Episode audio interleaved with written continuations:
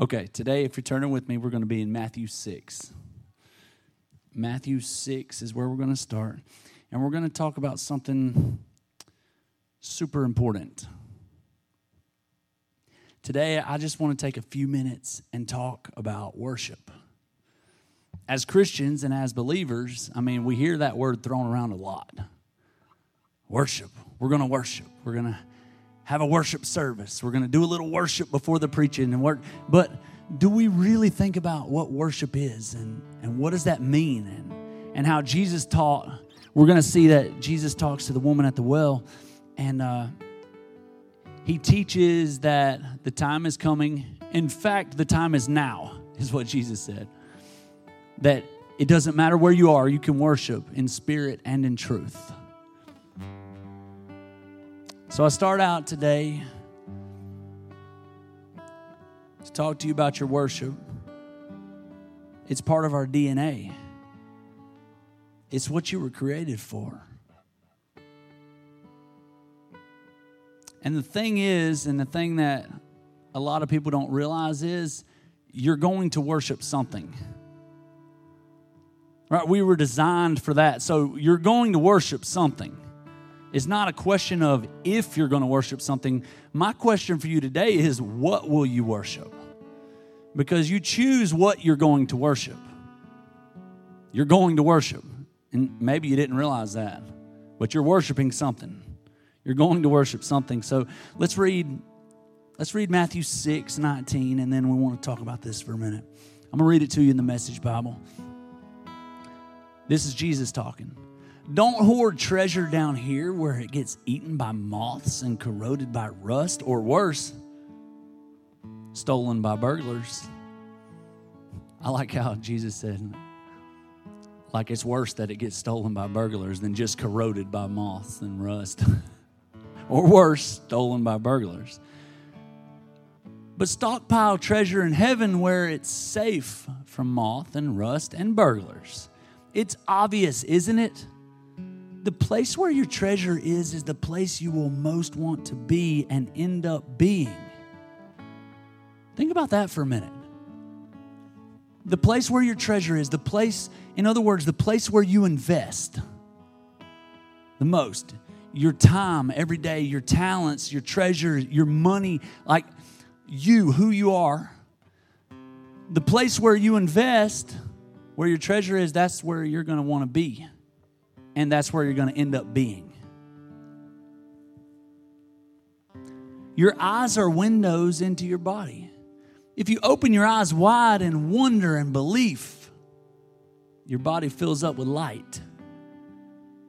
If you live squinty eyed in greed and distrust, think about that. Your eyes are windows into your body. If you open your eyes wide, in wonder and belief. That's how we're called to live in wonder and belief. And to believe and to trust. That's faith that we can believe and hope, even in a bad situation, even if we don't understand or, or we can't work it out in our mind, that, that with wonder and belief, I'm going to step into what God has for me with my eyes wide open. And, and it says it fills your body with light. If you live your life out of wonder and belief, it fills your body with light. Don't live squinty eyed. Well, what does it look like to live squinty eyed? Dark, squinty life. I want you to picture this. What does that look like? Greed and distrust. I don't trust anybody. He hurt me, she hurt me. I don't trust you. I don't trust God. I don't trust people. I don't trust preachers. I don't trust. Greedy, distrust. That's a dark, squinty eyed life. Your body is a dank cellar. Well, dang, Jesus. he said it, not me. Old dank cellar.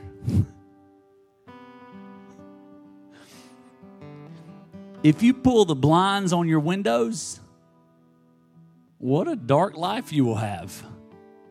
I mean, there's light outside. But you can choose to pull the blinds and live in darkness. That's your choice. I don't want to live a dark life. Here it is, last verse. This is what I was trying to get to, anyways. You can't worship two gods at once. Remember what I just told you. You're going to worship something. You were, it's in you to worship. You're kind of pre-programmed that you're going to worship something. And Jesus is saying right here, you can't worship two gods at once. Loving one God, you will end up hating the other. Adoration of one feeds contempt for the other. See, you can't worship God and money both. Jesus is telling them you, you can't do it. Like you choose what it is that you're going to worship. So, what you worship, you serve. And what you serve, you worship. So, your heart follows. What we just read, that those whole verses, it teaches us that, that what I serve, I worship. And what I worship, I serve. It goes hand in hand. Uh, we read, Paul wrote a lot about he that gives himself over to sin and death becomes a slave to that sin. Same thing. You start to worship that. Worship, we've heard the example used that worship is like what your dog does when you come home. My dog thinks I'm awesome. Actually, I think my pigs like me better than my dog. Feed them better than I do my dog, though. There were two different kinds of worship. Getting a little off track. Two different kinds of worship were mentioned in the Bible, and, and one is a Greek word, and it is to pay homage. Pay homage, to show reverence, to kneel down before, to honor the other one used throughout the Old Testament is a Hebrew word, and it means to bow down, reverence, to fall down, to worship, or give your attention to. It's almost the same. Almost the same thing. To worship, to respect, to give reverence, honor, bow down, to worship, to focus on. That's the main point of worship is we refocus uh, we forget about what's going on, good or bad, and, and we refocus our mind. We refocus on Him. We bow down, we reverence, we honor, we remind ourselves of what He's done in the past. We just got through doing it during these songs. And and I hope you don't just come in here into a worship service and sing songs. Because you can just sing songs and not even think about it and not refocus and, and not worship. We can just kind of go through the motions and and sing the wrong words. I try to get Rebecca to focus a lot of times when the worship team is practicing, and she sings wrong words and tries to be funny. Know, and it,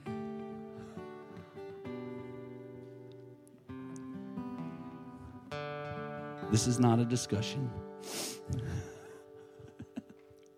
or maybe that's what I do, whatever.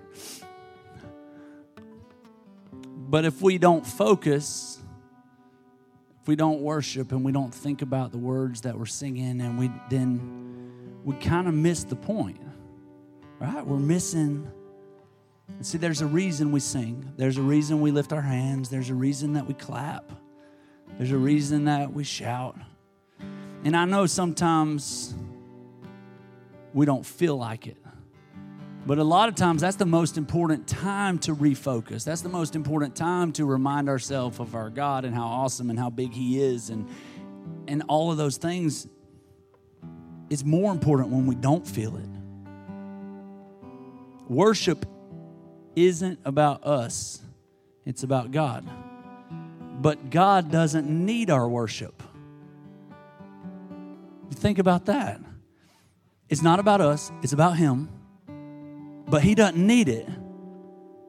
We do. God doesn't need us to tell him how good he is because he's insecure. God's not wondering, like, ah, oh, God, I wonder if that word I gave him was good. I hope he tells me. I hope he worships me for saving his family or whatever it is. God doesn't need our worship. We're the ones that need it. Why? Because worship fills us, it fills us up. Worship, we can see, we can look at David's life and look at the Psalms and see that worship refreshes us. Worship, David said, is water to my soul. Your spirit, worship. It fills us and it changes our perspective. Look at this story, John 4 9. I know we looked at this story a couple weeks ago. I, I showed you a part of this story, like at the end of it when the disciples came back. We're going to look at something different today. John 4, verse 3 He, being Jesus, left Judea and departed again unto Galilee. And he must needs go through Samaria. Look how it said he must go through Samaria. So, Samaria was a place that Jews didn't go through. In fact, they must go around Samaria. They would travel two or three days out of their way just to not go through Samaria. Why? Because they were prejudiced and racist and they didn't like the Samaritans. They thought they were half breeds because the Samaritans were the Jewish part of the kingdom that then the Syrians came in and they all married each other and they forsook the God of Israel and they started worshiping the other gods. And so the Jews just thought they were less than. They, were, they called them half breeds or dogs. They wouldn't even speak to them. But this we read says that Jesus must go through Samaria. He had something he had to do. Then cometh he to a city of Samaria, which is called Sychar, near the parcel of ground that Jacob gave to his son Joseph. Now Jacob's well was there. Jesus, therefore, being wearied. Wait a second. Jesus being wearied. Look up that word. It's tired, wore out. Jesus was tired. He was wore out. Jesus got tired. He was all God and all man. And he was tired from the journey. A lot of times we start thinking in our head that if I'm walking in obedience and that if I really have faith and, and I'm a Christian and I'm living my life for God and I'm walking in purpose, then I shouldn't get tired. I shouldn't get weary. But that's not true. So I'm pretty sure Jesus had faith. Pretty sure Jesus was walking in purpose. He was doing what his father wanted him to do, and this, this tells us he was tired. He was tired from the journey. It had been a long journey already. I mean, it just it says he was wearied. You know, maybe he was tired of the disciples. Because it tells us he sent the disciples, why don't y'all go on in town and get some lunch? Like go buy some meat. I got something I need to take care of. I'm gonna go over here. And he goes and sits by a well and he was tired. Maybe he was just sick and tired of them. Like, I need a minute. Have y'all go down there to Chick fil A and, and y'all bring back some food. But Jesus, it's Sunday. I think they're closed. Just go check, anyways. Jesus was a man, he needed a minute. So Jesus goes and sits down by the well, and he's thirsty and he's tired, and they're going to Samaria. Jesus is going to show them something about their hate, about their prejudice, about maybe that's what he was tired of. Maybe he was tired of the disciples and the Jews thinking they were better than other people. Maybe that's something he was tired of. We know what's about to happen. He's about to blow that up.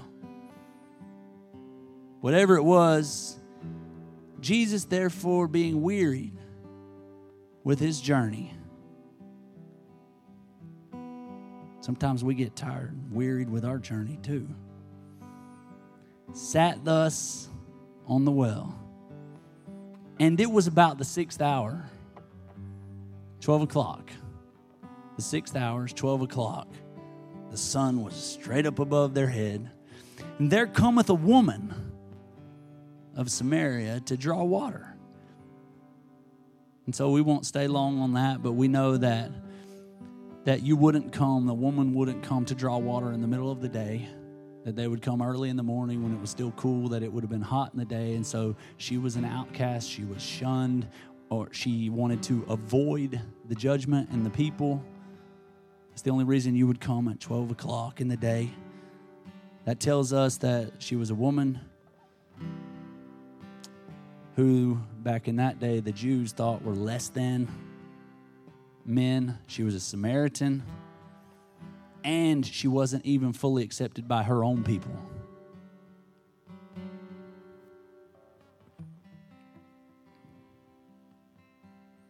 There cometh a woman of Samaria to draw water, and Jesus said unto her, Give me to drink.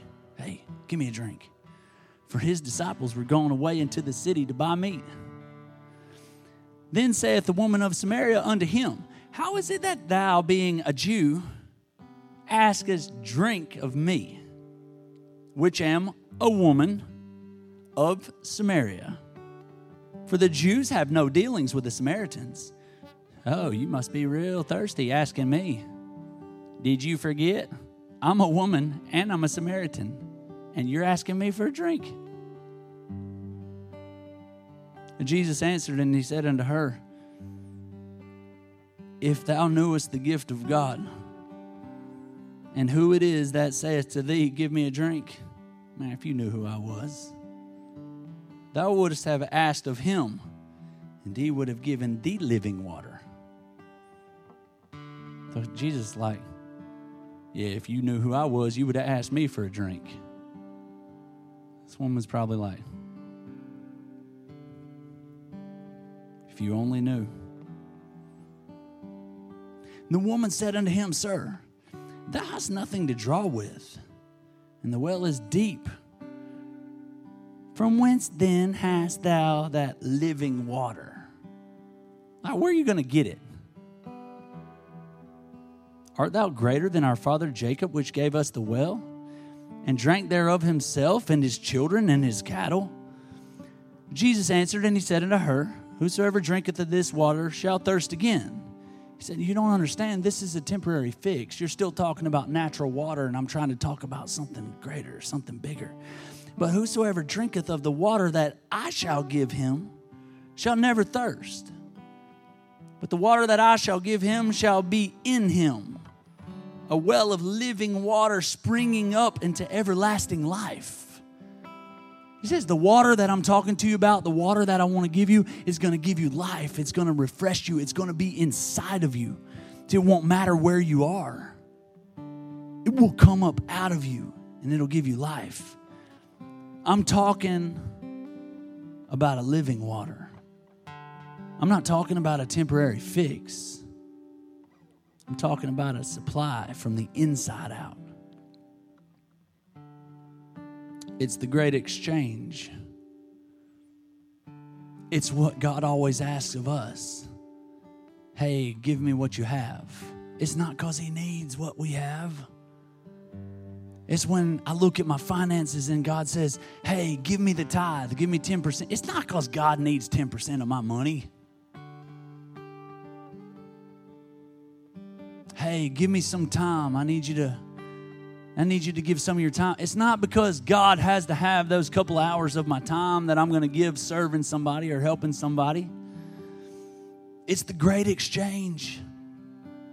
And when we're willing to release what's in our hand, when we're willing to release what we're holding, then He gives us something supernatural in exchange. I read this scripture last night. I'm going to read it in Isaiah, and then we'll come right back here and finish the story. Um, Isaiah 61, in verse 3. To appoint unto them that mourn in Zion, to give unto them beauty for ashes. This is God talking through the prophet, and he says, I'll give beauty for ashes, the oil of joy for mourning, the garment of praise for the spirit of heaviness that they might be called trees of righteousness, the planting of the Lord, and that he might be glorified. He says, If you give me ashes, I'll give you beauty. Well, ashes aren't worth beauty. Nope, not what it's about. He said, You got mourning?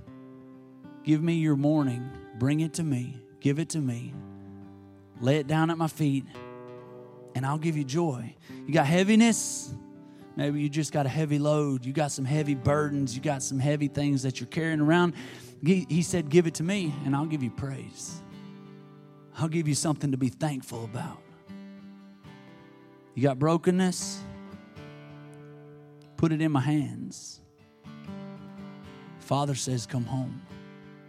Come to me. Romans 8 28 says that our God works all things together for the good of, of them that are called according to his purpose. We love him, we're called by him, and so he can work all things together for our good. If we give it to him, bring it to him. He'll take your pain, he'll take your sadness, he'll take your brokenness. 1 Peter 5 7 says to cast or unload all of your cares, all of your anxieties on Him. Why? Because He cares. He cares about what you've been through, He cares about the things that you're carrying. He knows. He was there and He said, just bring it all to me, unload it all on me. Like, empty it out on me. Come to the altar, come in worship and, and unload, empty it out. Let it go.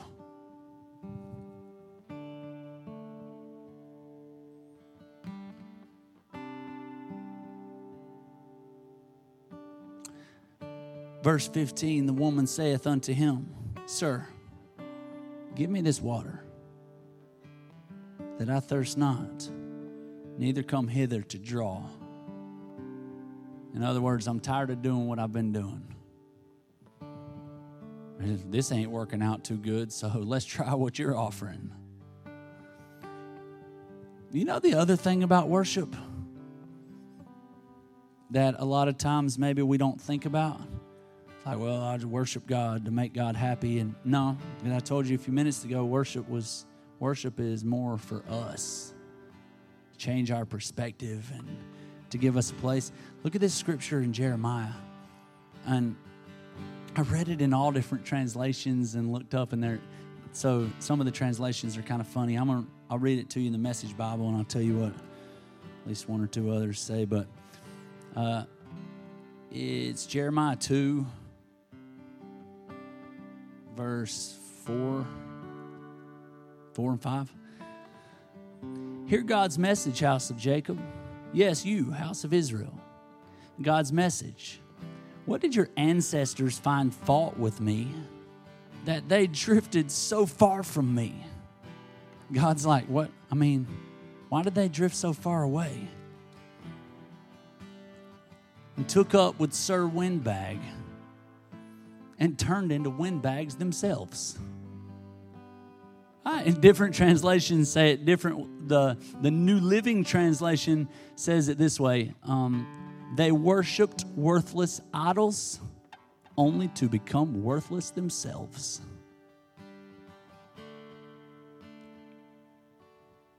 Why? Because you become like that which you worship. Eventually, you're going to look like the thing that you worship. And it's a principle we find all throughout Scripture, but we don't really like think about that because I don't really want to look like some of the things that I feel like worshiping. But eventually, you worship something long enough, you start to look like it. And, and this is not just a biblical principle, but there are all kinds of studies done and pictures. I was looking at pictures last night online of how if you worship something or you love something long enough, you begin to look like it. There were pictures of people, there, there's this phenomenon that they set out to like figure it out with tons of couples why all these people that have been married for a long time look like each other. And they're like, did they like seek out a spouse that looked like his sister? They look like siblings. And they were like, surely people didn't just find somebody that looks like them to marry them. No, they didn't. Because this one person had pictures of like the wedding photos and then pictures after 50 years of marriage. And they didn't look alike when they got married. But it was incredible to look at some of those pictures because, like, after 30, 40, 50 years of marriage, they looked the same. They had some same wrinkles on their faces. And I mean, like, and we're just talking about physically, not in the spirit. Have you seen people that look like their dog? Yeah, a lot of people like they look like their dog. Well, this study was saying that I mean, yeah, you could just go out and pick out a dog that looks kind of like you, but for the most part, you love that dog and you began to look like it. And longer you're together, just like you would a spouse. Now, if you've been married 40 or 50 years and I look at you and you look more like your dog than your spouse, then I, I know who you love more, who you've been worshiping. But eventually, I can just look at you and tell what you worship. You know, there's some people that you can look at and say, they don't have to speak. You don't have to follow them around or watch them. They just walk up and you say, Yep, he's an alcoholic. Why is that? Well, when you worship something long enough, you give something your attention, you, you give it your time and your talents and your treasure, and, and that's what you pour yourself into. Eventually, you look like it. Eventually, I can tell it. Well, God designed it that way because we're supposed to worship Him. So the longer we worship Him and the more we pour out and worship, the more we look like our dad, God. The more we look like Jesus the more we worship. That's why He designed it that way.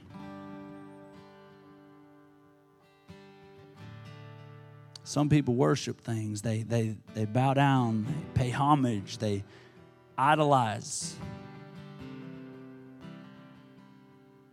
And like the, the alcoholic guy example I was just using,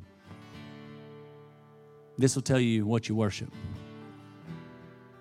What do you go to when things are good in your life? How do you celebrate? What do you go to when things are bad? What do you go through when something unexpected hits? What do you worship?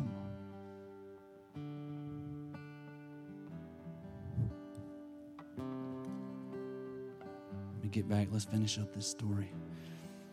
Jesus said unto her, Go call thy husband and come hither. She said, Okay, give me the water. I want what you're offering. He said, Go call your husband, bring him here. The woman answered and said, I have no husband. And Jesus said unto her, Thou hast well said, true. Thou hast well said, I have no husband, for thou hast had five husbands. And he whom thou hast now is not thy husband. That saidst thou truly. And the woman said unto him, Sir, I perceive that thou art a prophet. Huh. You think so? She had six. Six is the number of man. Six is what we can do to fill our own brokenness, to help ourselves, to try to figure it out, to she had had five husbands and now she was with another guy that she wasn't married to and seven is the number of completion jesus is saying hey i'm going to give you some water you won't thirst again at first she thought he was asking for water but really this woman was thirsty while she was on six trying to do it her way and Jesus said, I'll be number seven. I'm bringing you what you're searching for, what your soul is thirsty for. Anybody tired? I've felt tired lately. And the kind of tired that even if you get some sleep, you're just tired and your soul feels tired. You need a drink, you need to be refreshed. Look, I saw, um, I don't know if any of y'all have seen The Chosen, but it's really good. Um, and I pulled a little clip of this story that I just read you because to me, when I watched it, it made Jesus feel like it made it feel so real and come alive in, in this woman. So we're to play you the clip real quick and then I'll close.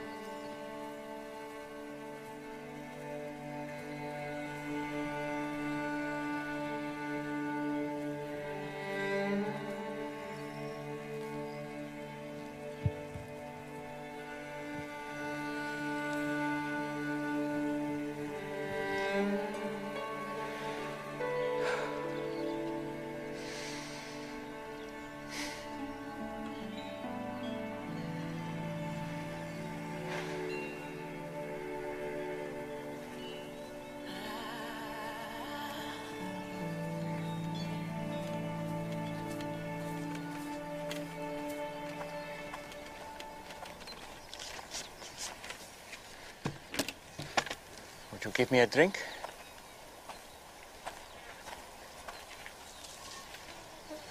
Did you hear me? That bad, huh? What? You, a Jew, ask for a drink from me, a Samaritan, and a woman. I'm sorry. I should have said please. You know, it's not safe for you to be alone out here. Nor you. Why haven't you come with others? Why so late in the day? Don't women come to the wells in the, the cool of the morning? Yeah, well, none of them will be seen with me, so I have to come out now in the heat, as you have so kindly reminded me. Why won't they be seen with you? Long story. I'd, I'd still like a drink of water if you can spare it. Amazing what a parched throat will do. Aren't I unclean to you? Won't you be defiled by this vessel? Maybe some of my people say that about your women, but I don't. Yeah? And what do you say? I say if you knew who I am, you'd be asking me for a drink. Really? And I would give you living water. Would. Except that you have nothing to draw water with, and this is a deep well. Besides, what do you need from me if you have your own supply of living water? Long story. But Jewish water is better than Samaritan water. hmm? That's not what I said. Are you a better man than our ancestor Jacob, who dug this well? Your water is better than his? I know Jacob. And everyone who drinks this water will thirst again. But whoever drinks the water that I give him will never be thirsty again. Wouldn't that be nice? The water I give will become in a person a spring of water welling up to eternal life. Really? Yes, really. Prove it. First, go and call your husband and come back. I will show you both. I don't have a husband. You are right. You've had five husbands. And the man you're living with now is not your husband.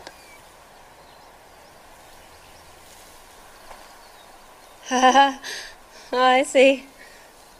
You're a prophet. You're here to preach at me. No. Usually, the one good thing about coming here alone is I can escape being condemned. I'm not here to condemn you. I've made mistakes. Too many. But it's men like you who have made it impossible for me to do anything about it. How? Our ancestors worshipped on this mountain. But you Jews insist Jerusalem is the only place for true worship. They say that because the temple is there. Exactly where we're not allowed. I'm here to break those barriers. And the time is coming when neither on this mountain nor in Jerusalem will you worship the Father. So, Where am I supposed to go when I need God? I've never received anything from God, but I couldn't thank Him even if I did. Anywhere. God is spirit. And the time is coming and is now here that it won't matter where you worship, but only that you do it in spirit and truth. Heart and mind, that, that is the kind of worshiper he's looking for. It won't matter where you're from or what you've done.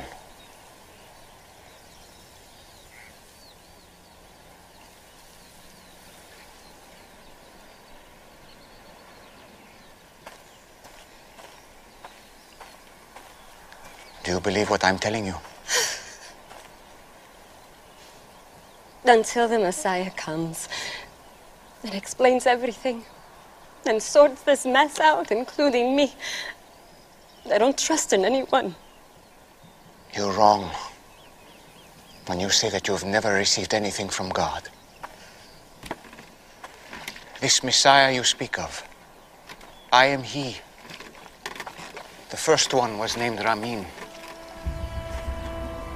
You were a woman of purity who was excited to be married. But he wasn't a good man. He hurt you. And it made you question marriage and even the practice of your faith. Stop it. The second was Farzad. On your wedding night, his skin smelled like oranges.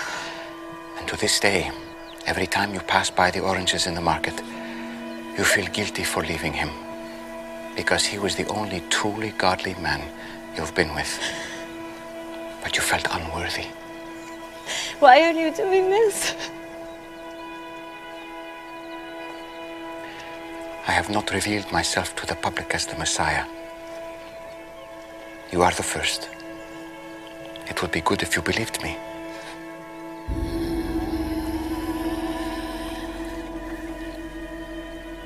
Picked the wrong person. I came to Samaria just to meet you. Do you think it's an accident that I'm I'm here in the middle of the day? I am rejected by others. I know. But not by the Messiah.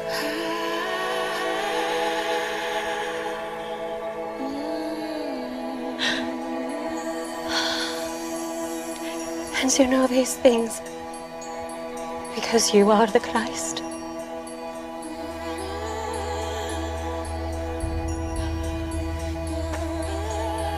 I'm going to tell everyone. I was counting on it. Spirit and truth. Spirit and truth. It won't be all about mountains or temples. Soon, just the heart. You promise. I promise. Everything I've done. Oh, he must be the Christ!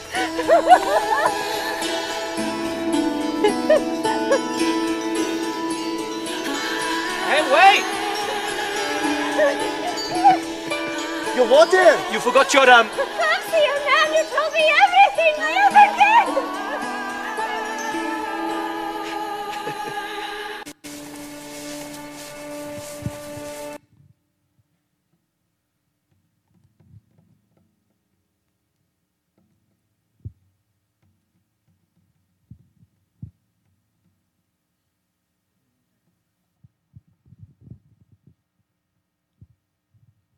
He came just for her. And it's really cool to think about, like, if you go back and look, that was the first person, like, he hadn't revealed himself to the public as the Messiah. And he picked a Samaritan and a woman, a woman that had a checkered past, even. Like, there were three strikes against her, and that's who he picked to get the word out. He came to her. And and we won't read, I was going to read the rest of the story, but the rest of the story, like now they end up going into Samaria, him and the disciples, and they stay there for two days. And this woman's telling everybody, telling everybody about Jesus. She becomes a very effective minister of the gospel of Jesus. she was filled with that living water that he was talking about. He refreshed her. How? She didn't even, but he says, Come to me. If you're tired, Jesus says, Come to me. I'll give you living water. I'm sure she was tired. Jesus says, Give me what you have. Um, in Mark 5, we won't turn there at the interest of time, but in Mark 5, there was a huge crowd gathered, and Jesus' fame was growing, and there were people there for the right reasons and people there for the wrong reasons, and there were clout chasers and just all kind of people were there, right? And Jesus gets into a boat, and the disciples get in the boat, and the disciples are like pretty pumped up. You know, you know how people are. We all know they're in the boat, and Jesus just goes to sleep. And it tells the Bible tells us there in Mark 5 that there was a huge crowd gathered, and Jesus said, We got to go to the other side of the lake. And so imagine the disciples. They're like, Man, did you see how many people were out there? Because Jesus' fame is growing now. And so they're like, we should have just started a church or a ministry there, like, because we think crowds equal success. And Jesus said we got to go across the lake. So they're probably thinking, man, we had hundreds of people over there. Jesus said, now we got to go over here. Yeah, man, we're there probably 20,000 people waiting on that side. I can't wait. And it must be something big because he went straight to sleep. He's trying to be fully rested for whatever we're about to do. See, there's Jesus was tired again. He was sleeping in the boat, resting. And when thinking about how Jesus was tired, I thought about God. You know, God doesn't need rest, but when He created the, the world, He worked for six days and then He rested. I think, as an example to us, like it's okay to be refreshed, to take a seat, sit down. So, so they're coming close, and you know, the disciples are probably like, Yeah, what is it? What's next? What is it? They're looking and they're like, Graveyard. Huh? What is that? Is that an animal? I don't I'm making the Bible doesn't say what they it just says that there was a maniac over there. A demoniac and he was naked and he was all cut up and had scars all over him and he had not one demon not two demons not a hundred demons he had about 2000 demons. Dang. They said that people had gone in there because he was a danger to society and a maniac and they've chained him up and this joker just ripped out of the chains. Know, the disciples are probably like, oh God, Jesus, wake up, wrong place. Why are we going here? Look, uh, look, look, look. There's a naked man with scars and cuts all over him, and he's screaming, and he's, he lives in the graveyard. Jesus, I know you get, you're getting orders from above, but you missed it on this one. Turn this thing back around. We had a whole bunch of people back there. We had a good church going. What? did, Jesus knew exactly where he was headed. Go read the story, but they, they get out of the boat, and this psycho, crazy man comes running up to him. He's not appropriate. He's got scars and he's open wounds and bleeding, and he's got demons, and he, he's got some major issues. He's probably got more issues than most any of y'all at this moment in time. I say thank you for all of you wearing clothes today. Right, this dude had some problems, right? He had a past that was screaming. And it tells us that he ran up and he fell at Jesus' feet and began to worship. It doesn't matter how broken you are, it doesn't matter how many problems you have, it doesn't matter what you've been through. In fact, we know about our Jesus that he'll leave a crowd and he'll come for one worshiper. And Jesus set him free. And it's an incredible story. You can go read it, but our Jesus will leave the 99 and go after one. One worshiper. And so I just want to close because I was feeling kind of tired and, and I wasn't even going to preach about this story. But what hit me was that one little line that I read that the reason Jesus sat down at that well was because he was tired. Like he was weary. He Jesus got tired. And I know that some of y'all are tired, and, and we get to that place where our soul is just tired. And God said, Tell him I was tired too. I know what that feels like. It's okay to be tired. Faith doesn't prevent fatigue. That's not what it is. It doesn't keep you from losing things, like you still lose things being a person of faith, but it gives you water. Faith gives you a place to sit, it makes you believe that you will be refreshed, that you have that water inside of you, and that, that you're welcome to come. My pastor, Pastor Bruce, says the rest is sweeter when the road has been long. Yeah, it's been a long road. Okay, then you're going to get some sweet rest. Isaiah tells us that even young men stumble and fall. Even youth in their prime will slip up, get hurt. Titus is in great shape. Say the best shape of anyone in my house at the moment. Titus holds the record. I would say there may be some debate. Malachi may think he's still got it. I don't know. But I'm going to tell you, Titus has been working. But guess what? Titus was working hard last week on a workout and hurt himself bad. Even youth stumble and fall.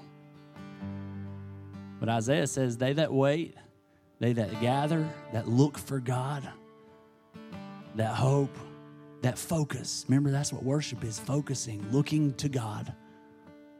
They'll renew their strength. They'll mount up on wings like eagles. They'll run and not grow weary.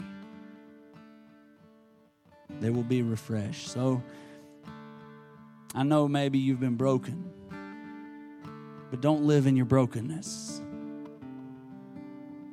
Get a drink and step out into some purpose. I feel like some of us today are just tired. Maybe we came in here tired. Maybe you helped with youth camp yesterday and you were you were tired. But when you are tired, it is very important that you get and stay hydrated. You must be drinking. Right? David said, Your spirit is water to my soul. David also talked about bringing a sacrifice of praise. I mean, sometimes it's not easy. You make a sacrifice to praise and worship. get around his spirit and his presence. It's very important when you are tired to stay hydrated. My question for you as we close today is what well are you sitting at on a daily basis? There's all different wells you can sit at looking for a drink. And you're drinking out of whatever well you're sitting at. What well is it that you choose to run to when you're tired? Because that's really important. When your soul is tired and you're looking for a drink and you're looking for refreshment, what, what well do you run to? Right? Is it a, a person? Is it a is it social media? Is it a substance? Is it what well do you sit at when you're tired? You must drink the water, the word, worship. Stop drinking from wells that don't satisfy. God wants to give you a drink today. I hope He already has. He knows you're tired. He knows that you're thirsty. He knows you have brokenness, and He says, I was too. I was tired, I was broken, I was thirsty, I was bruised so that you could be whole. I know how it feels.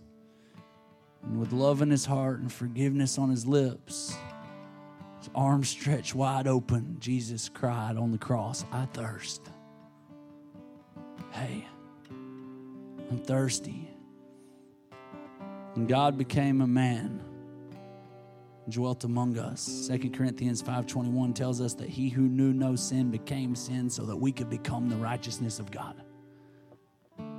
He became so that we could become.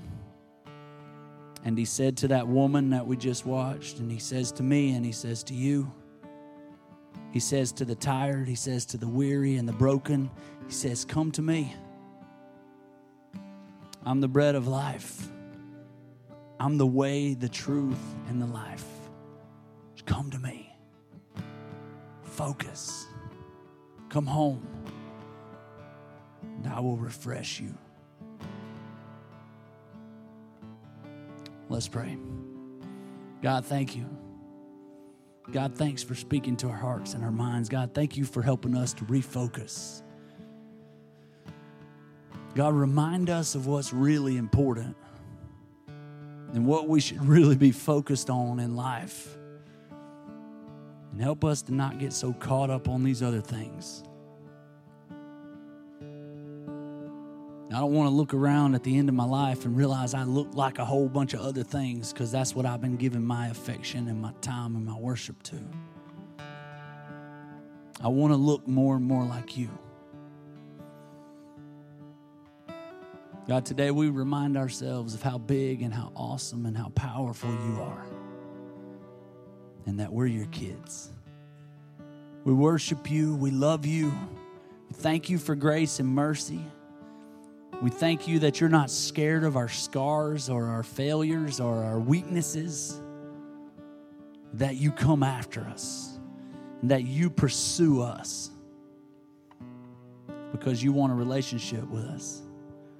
God, we love you. Thanks for loving us. In Jesus' name, amen.